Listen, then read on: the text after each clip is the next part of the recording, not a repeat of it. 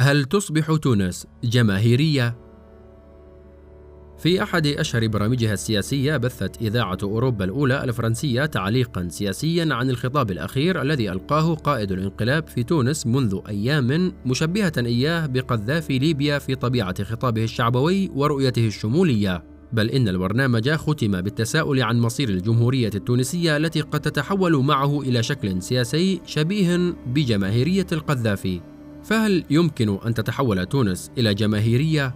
صحيح أن مواقع التواصل الاجتماعي التونسية خاصة قد ضجت منذ الانقلاب بصور وتعليقات ساخرة تشبه الرئيس التونسي بالعقيد القذافي لكنها لم تكتسي طابعا جديا إلا مؤخرا بعد نزوع الرجل نحو تجميع كل السلطات في يده فما هي الأسس التي قام عليها هذا الربط والتشبيه؟ وهل يمكن فعلا أن تنتكس الثورة التونسية نحو دكتاتورية القذافي؟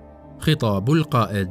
لم يخرج خطاب قائد الانقلاب الأخير عن نسق خطاباته السابقة التي تتميز بجملة من الخصائص الفارقة. هو خطاب تقسمي يرتكز على هم من جهة ونحن من جهة ثانية. فضمير الجمع المذكر الغائب هم أعداء الرئيس ومشروعه وقد وصفهم بأبشع النعوت فهم حشرات مخمورون مرتزقة خونة عملاء. مكانهم كما قال مزبلة التاريخ. وقد أضاف إليهم في خطابه الأخير صفة الوحوش.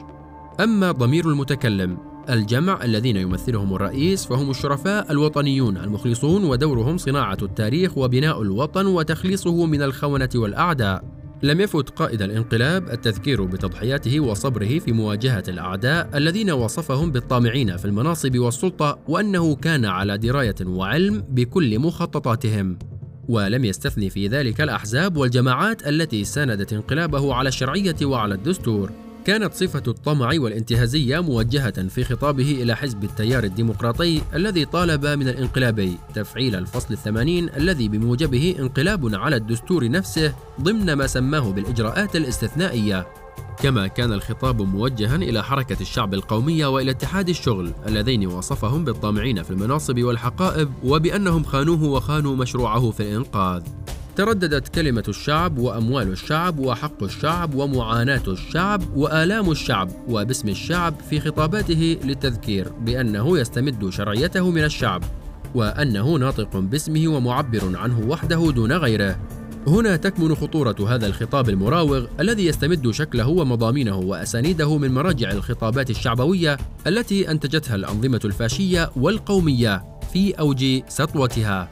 أما بقية القرارات التي أعلن عنها فلا تمثل غير استباق وهروب إلى الأمام توقيا من تحركات الشارع التي أعلنتها مختلف الجبهات المقاومة للانقلاب. فليس الاستفتاء الإلكتروني إلا ضحوكة انقلابية لا تعدو أن تكون رسالة للخارج الذي طلبه بوضع سقف زمني لمغامرته وليس موعد الانتخابات السابقة لأوانها إلا إمعانا في التزييف والإيهام بالبقاء تحت سقف الدستور.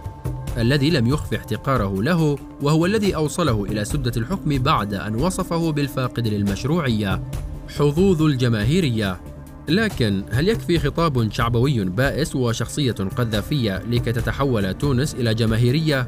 صحيح أن قائد الانقلاب قد أعد تنسيقيات محلية هي عبارة عن هياكل جهوية قريبة من نظام اللجان الثورية الليبية كما أنه يؤمن بالبناء القاعدي والانتخاب المباشر من الشعب وهي كلها مفاهيم قريبة من الفكر القذافي لكنه لن يكون قادرا على تحقيق هذا الوهم لأسباب كثيرة. لقد راكمت تونس طوال تاريخها الحديث تجارب سياسية وحزبية نشطة خلقت حركية مجتمعية هامة مع وجود مجتمع مدني قوي نسبيا مقارنة ببقية الدول العربية الأخرى. صحيح أيضا أن هذا البناء لا يزال هشا لكنه صعب التجاوز أو الاجتثاث لأنه تحول إلى ما يشبه الثقافة الجمعية التي لولا الوضع الاقتصادي الخطير لترسخت وأينعت ولا أنجحت مسار البلاد الانتقالي.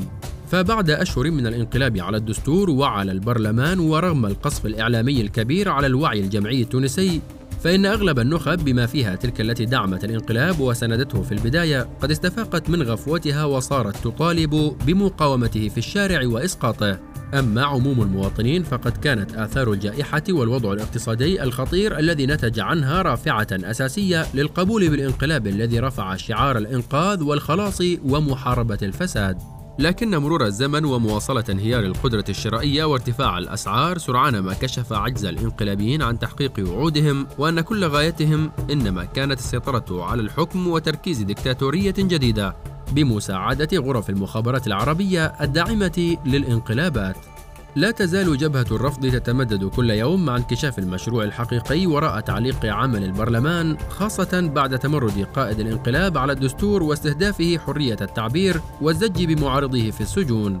هذا النسق التصاعدي لا يترك أمام المغامرين إلا منفذين فإما العودة إلى الشرعية وإلى المؤسسات وهو ما رفضه الزعيم مؤخرا أو الذهاب إلى المواجهة في الشارع بشكل يعرض البلاد إلى كل أنواع الانزلاقات التي لا تعرف نهاياتها.